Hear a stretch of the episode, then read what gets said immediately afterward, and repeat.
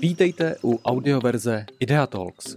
Tam si zveme naše výzkumníky, aby nám představili své nejnovější studie. Pokud by vám chyběl pohled na grafy a tabulky, kterých jsou naše studie plné, přehrajte si Idea Talks s videem na YouTube. Odkaz najdete v popisku nebo na webu Idea.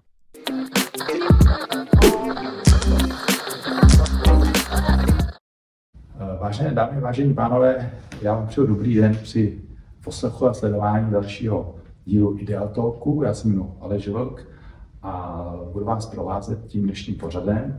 Ideal Talk je podcast, který uh, má na starosti nebo vydává think tank IDEA při CGEI a je mým dnešním hostem mým uh, Matěj Bajgar. Matěj, ahoj. Ahoj. A my se budeme dneska věnovat uh, speciální studii, na, který si, na které jsi se podílel, a to je publikační výkonnost analistů grantové agentury České republiky mezi lety 2019-2021. Co bys na začátku o této studii řekl? Grantová agentura České republiky má v popisu práce ve svých cílech, které deklaruje na internetu, podporovat vědecké projekty s potenciálem být excelentní v mezinárodním měřítku, excelentní výzkum.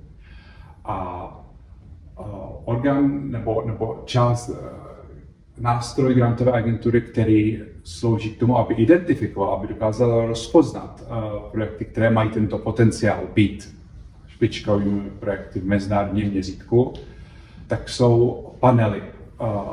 Těch panelů je, tuším, 39 v pěti oborových skupinách a každý pan má zhruba 10 členů, což jsou, což jsou renomovaní, nebo měli by být renomovaní věci ve svém oboru.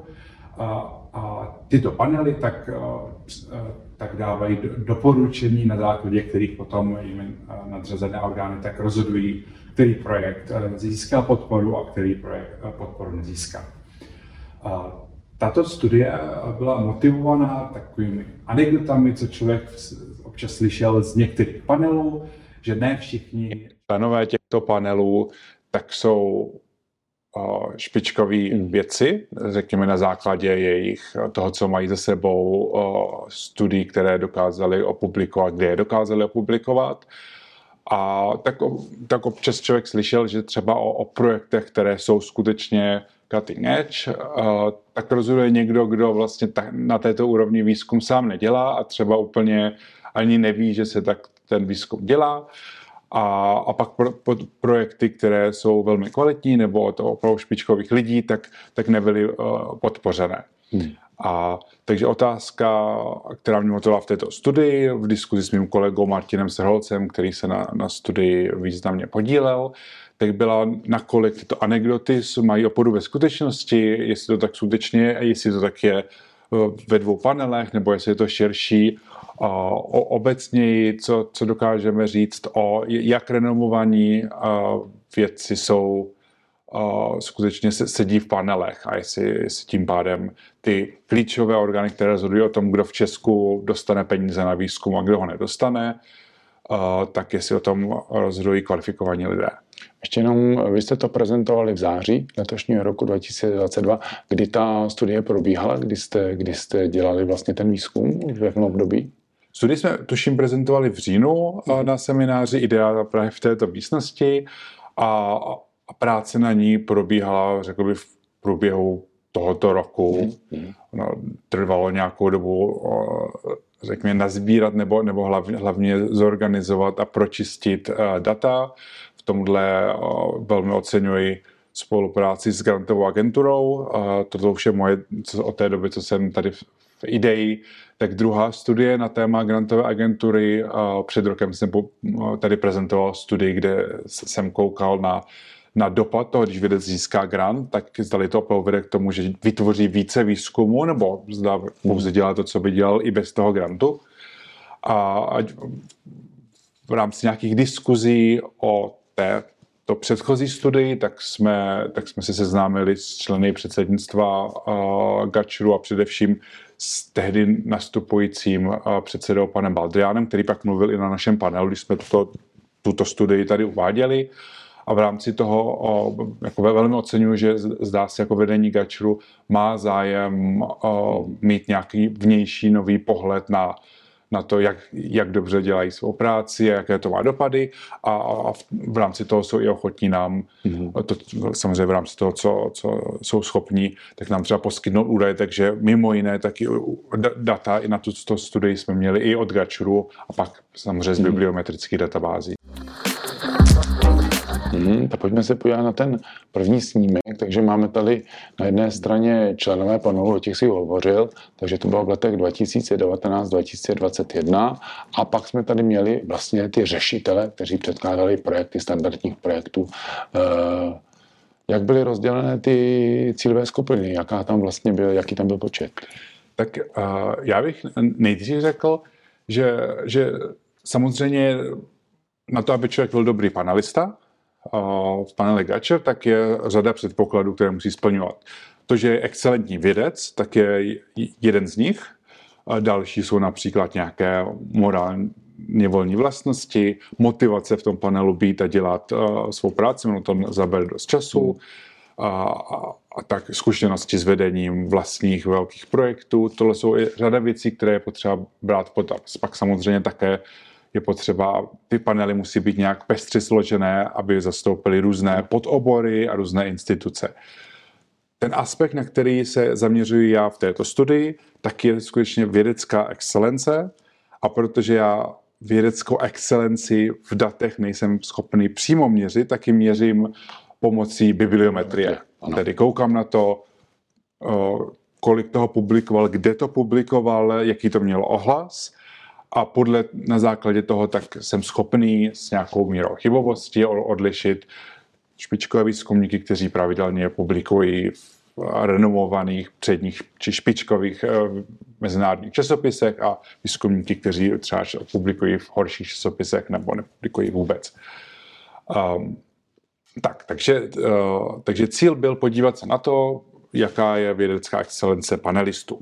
Teďka ale uh, jak to je, já je potřebuji s něčím srovnat, protože kdybych se podíval, jak dobře publikují panelisté, tak mi vyjde, že v biologii publikují výborně a v některých společenských vědách nepublikují tak výborně, což pouze kopíruje tak, že no. tak je tomu obecně v Česku, že prostě některé obory jsou silnější, některé jsou slabší.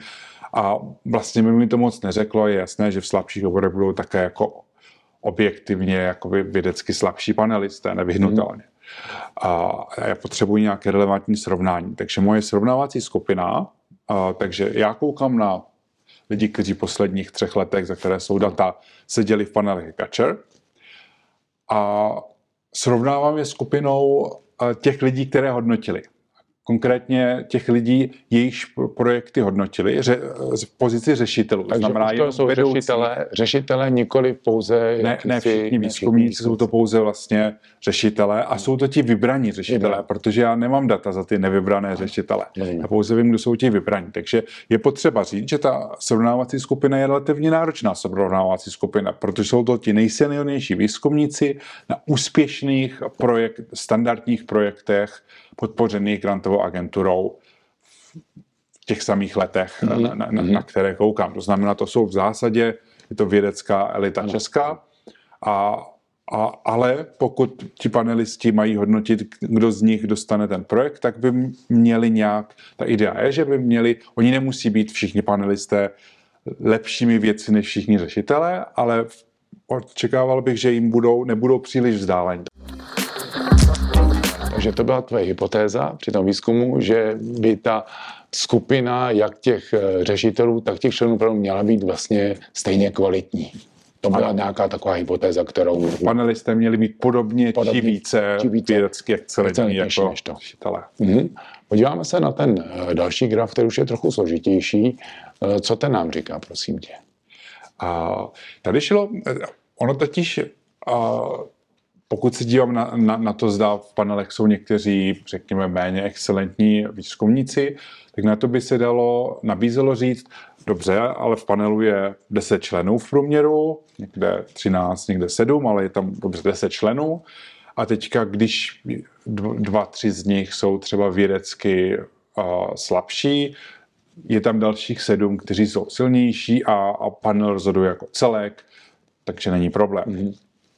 Ale teďka to, co tady uh, uh, jsem se snažil ukázat v této tabulce, je, že uh, tam vycházím z toho, že, že čtyři lidé z toho panelu jsou pro každý projekt zásadní, nejdůležitější. Je tam hlavní, každý projekt má přiděleného hlavního mhm. zpravodaje, mm-hmm. vedlejšího zpravodaje a dva hodnotitelé. A tito čtyři tak na začátku ten projekt detailně studují a přidělí mu úvodní známky, na, na základě kterých se také sestaví předběžné pořadí projektu a také zhánějí potom zahraniční hodnotitele. A, a tím pádem hodně zarámují vlastně, jak je, jaký je pohled, jak je vidět ten projekt na začátku. Pak samozřejmě panel jako celek může později ještě přehodnotit to hodnocení, změnit, posunout, změnit pořadí, tak to je, ale asi, asi se dá očekávat, že uh, ti první čtyři lidé tak mají velký mhm. vliv na to, jak ten projekt dopadne. A, a to, co ta tabulka ukazuje, je, že pokud mám v panelu 10-20%, znamená z 10 třeba jeden, dva panelisty, kteří jsou výzkumně výrazně slabší než třeba posuzovaný řešitel, tak uh, tak šance tady, eh, mě zajímá, jestli, jaká je třeba pravděpodobnost, že, že alespoň dva ze čtyř těch čtyř klíčových lidí tak jsou, řekněme, výzkumně výrazně slabší. Protože dva ze čtyř z těch klíčových lidí to už může něco ovlivnit. A pokud v panelu mám dva, dva slabší lidi celkem, tak ta pravděpodobnost možná jeden z deseti projektů bude mít hmm. dva ze čtyř takhle slabší. Ale jakmile už v panelu začne být 30-40 lidí, kteří jsou jako výzkumně výrazně slabší, tak už potom třetina či polovina pro projektu tak bude posuzována na začátku dvěma či více ze čtyř lidí, kteří nemusí být třeba vědecky vlastně úplně schopní to dobře posoudit. Takže už tam začíná být problém. To znamená, to, co bych si z toho vzal, je, že když těch výrazně slabších výzkumníků v panelu je do 20-30%, tak to není zásadní problém ale jakmile jich je přes 30%, hmm. tak už to může být problém, který ovlivní Jasně. rozhodování panelu. A my se, teď mi napadá, že my jsme se potom podívali na ty jednotlivé oborové skupiny a vlastně tam jsme zjišťovali, jaký je ten počet těch panelistů, kteří mají třeba neadekvátní publikační výkon. Když to si. Že se podíváme na další a tady už máme e, nějaké věci srovnávací. Tak, to je to ještě takový, bych řekl, částečně popisný graf, kde uh, já se tady dneska si já budu mluvit o jednom měřítku, nějak takovém jednoduchém, srozumitelném měřítku nějaké publikační výkonnosti, což je uh, skupina časopisů, kde má svou nejvýznamnější publikaci uh, vědec. Takže tady časopisy, vědecké časopisy rozdělím do, do pěti skupin na základě uh, jejich uh, AIS, což je nějaké měřítko, něco jako citační faktor, je to nějaké měřítko dopadu té publikace, řekněme nějakého dosahu a kvality vědeckého časopisu, tak já rozdělím ty časopisy na horní decil, to znamená nejlepší desetinu časopisů, první, zbytek prvního kvartilu, to znamená první nejlepší čtvrtinu bez té nejlepší desetiny, a pak druhý kvartil, druhou čtvrtinu, třetí kvartil, čtvrtý kvartil. A pak ještě můžou být časopisy, hmm. které nemají vůbec hodnocení v nějaké databázi. A, a mě tady zajímá, a, a to, o čem tady teďka budu mluvit, mě zajímá, uh, jaký podíl analystů či řešitelů tak, uh, tak publi- někdy publikoval v, v nejlepší desetině časopisu což takové velmi jednoduché měřítko, ale srozumitelné. Někdy publikoval fakt aspoň jednou v hodně dobrém časopise. Ve studii já potom používám i jiná měřítka, koukám třeba počet publikací v kvalitních časopisech, v lepší polovině první, druhý kvartil, nebo počet citací. A to, co se tam snažím, je mít různá měřítka, a která každé funguje trochu jinak, každé má nějaké výhody, nevýhody a mě zajímá, jestli zhruba mi vychází podobný obrázek při každém z nich. A ukazuje se, že ano. Tudíž to, co mi vychází, není závislé na jednom konkrétním měřítku. To, co ukazuju tady, je, že ten podíl panelistů či řešitelů, kteří někdy publikovali v nejlepší desetině časopisů, tak je v průměru velmi podobný. Zhruba polovina panelistů a polovina řešitelů někdy publikovala v nejlepší desetině časopisů jakožto první či poslední autor nebo u článku, kde je abecední pořadí.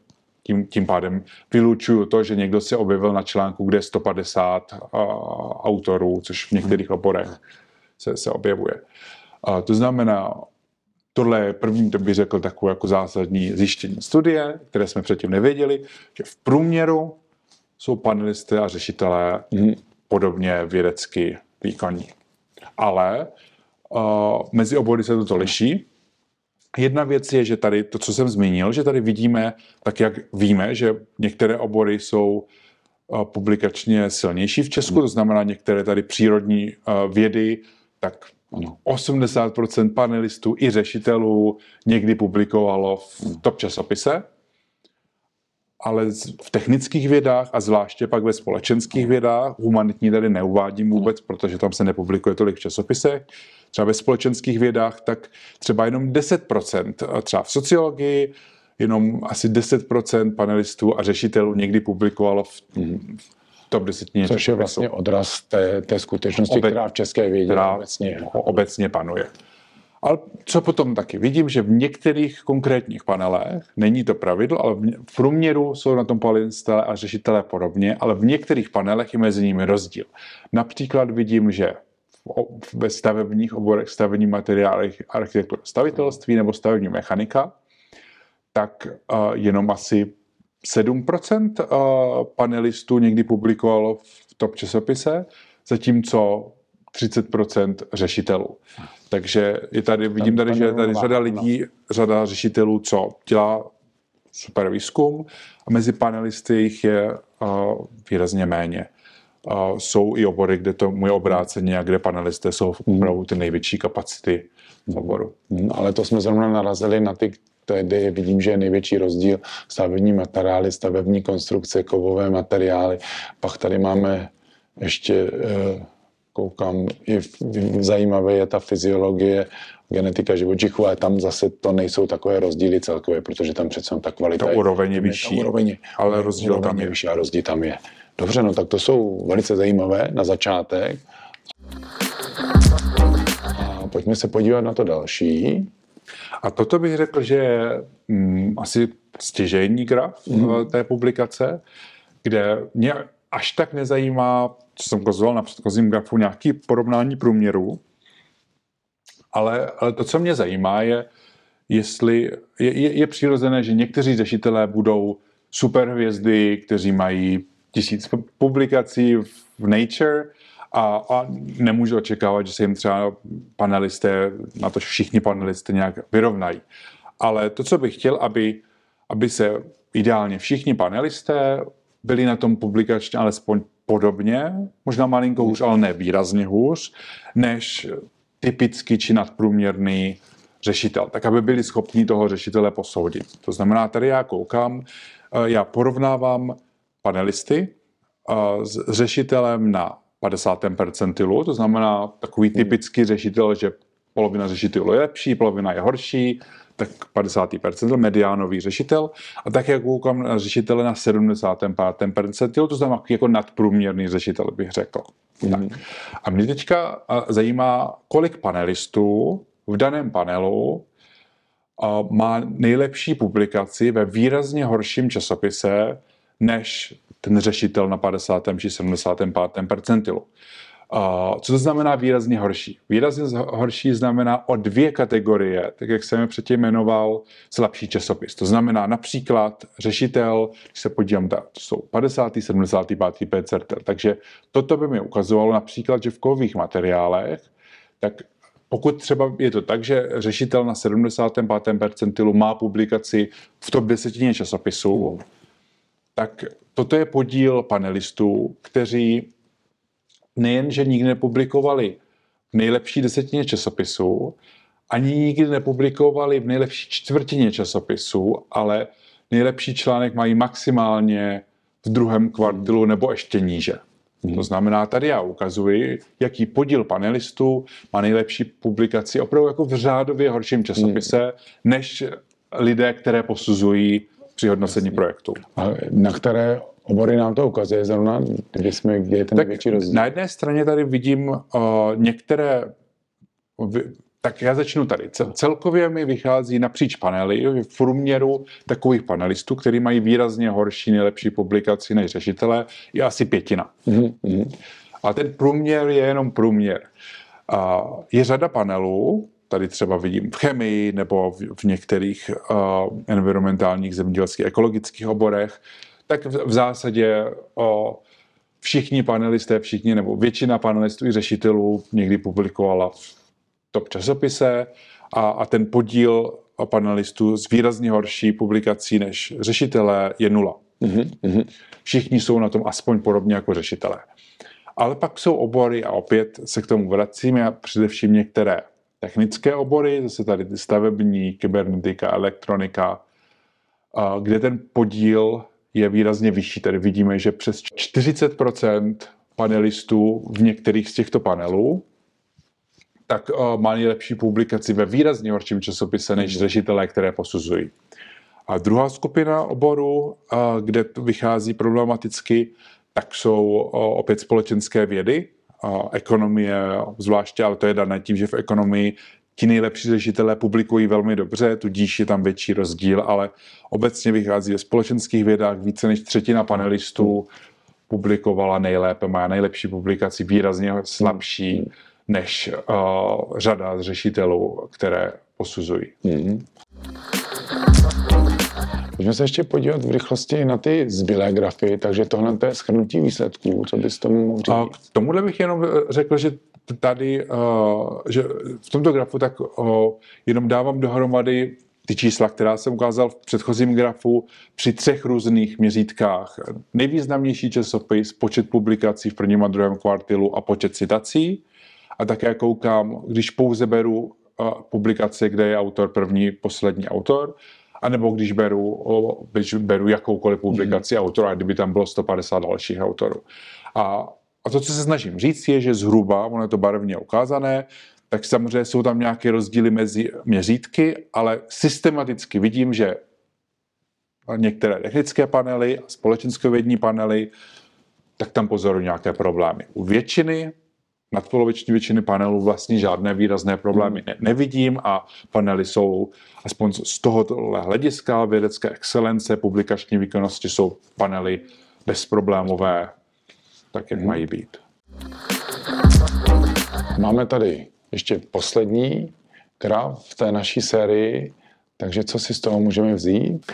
Tím se eh, trochu eh, do- dostáváme vlastně, co s tím. Ano. A tady teďka interpretace těch výsledků tak závisí na tom, eh, čím to je, že jestliže v některých, viděli jsme, ve spoustě panelů není problém, ale v některých panelech tak je řada členů, kteří svou publikační výkonnosti nemají tu excelenci, kterou bychom třeba očekávali vzhledem k tomu, jaké, jaké projekty hodnotí. A když se teďka zazumujeme právě na ty jako problematické panely, tak mě zajímá, je to tak, že prostě ti nejlepší lidi už sedí v tom panelu a hod v Česku nikdo další není, takže s tím nic moc nemůžeme dělat, leda, že bychom někoho měli z zahraničí. A nebo je to tak, že je spousta skvělých vědců, kteří by mohli v těch panelech sedět, ale nesedí tam.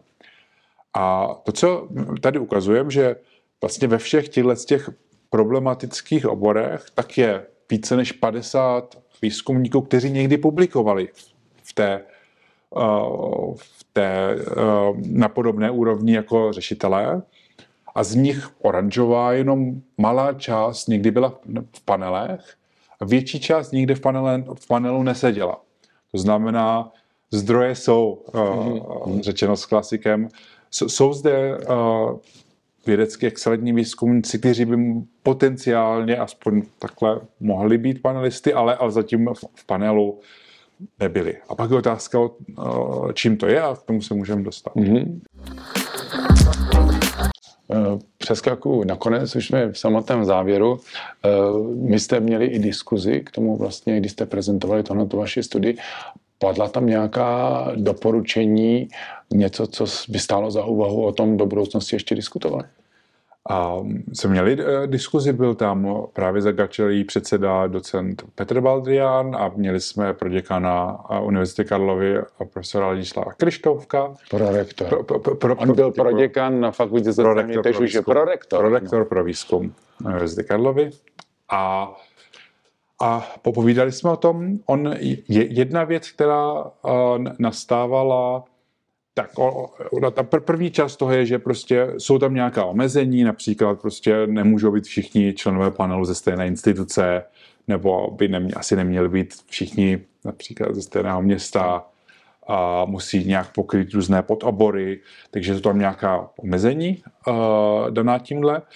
A co asi nastávalo v minulosti, bylo, že byli někteří že jedna část je Jedna část je ochota vědců se účastnit a být, být v panelech, protože to je nějaká služba veřejnosti, která je zásadní pro zlepšování české vědy, ale samozřejmě nese sebou nějakou práci, a kterou pak taky by jinak šlo investovat třeba do vlastních projektů a tak dále, takže je to nějaká, nějaká všeobecně prospěšná a důležitá činnost.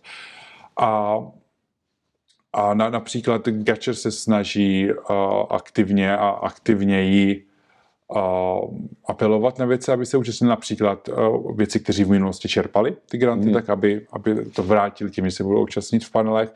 A tímto bych bral i naši studii jako apel, zvláště v těch oborech, kde jsme ukázali, že třeba to složení panelu je v něčem slabší, tak apel na vynikající vědce v těchto oborech, aby dobrovolničili a nabídli své služby grantové agentuře.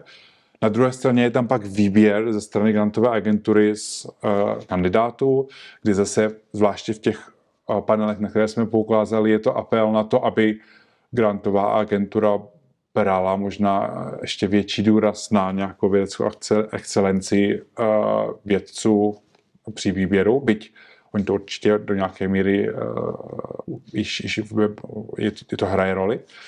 A, a potom, co se, co se dělo v minulosti, tak bylo tak, že uh, byli kvalitní věci, kteří se chtěli účastnit panelu, ale byly případy, kde jejich instituce, protože věci museli být do, do panelu nominováni svou institucí, mm.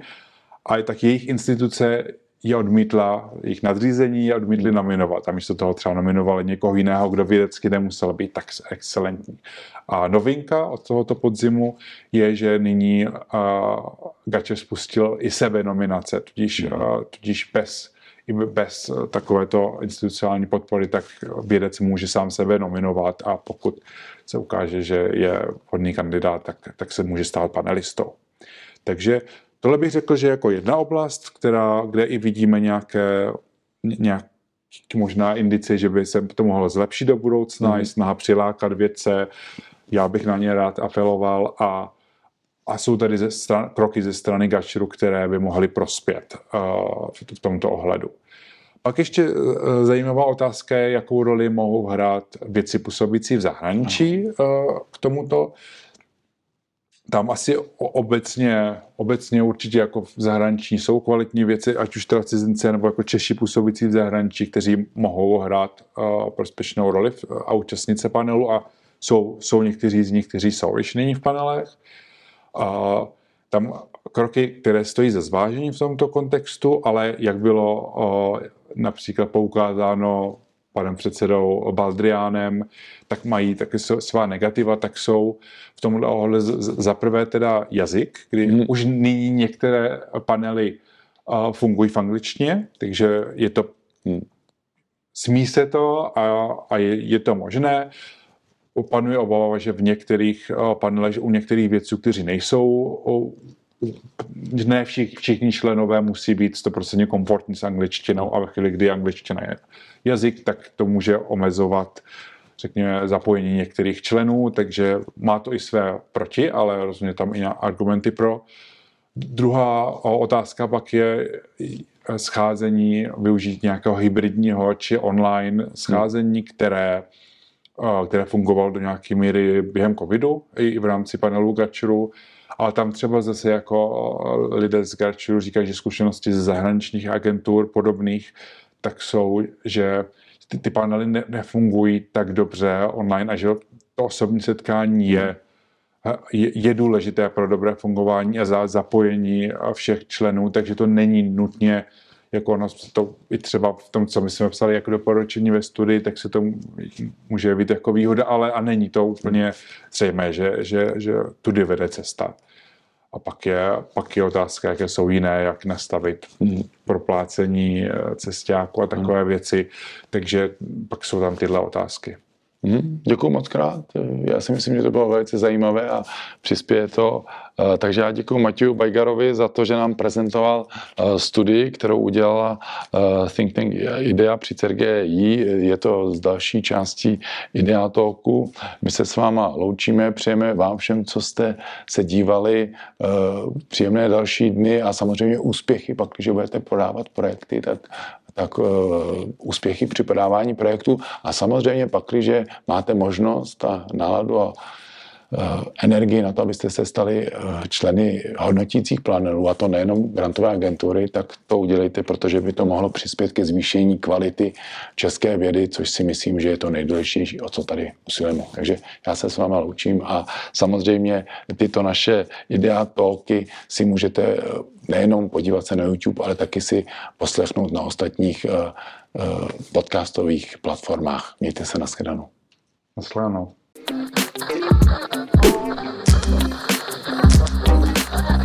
Děkujeme mnohokrát partnerům, bez kterých by naše studie nevznikly. Zejména pak Akademii věd České republiky a jejímu programu Strategie AHV 21. Děkujeme.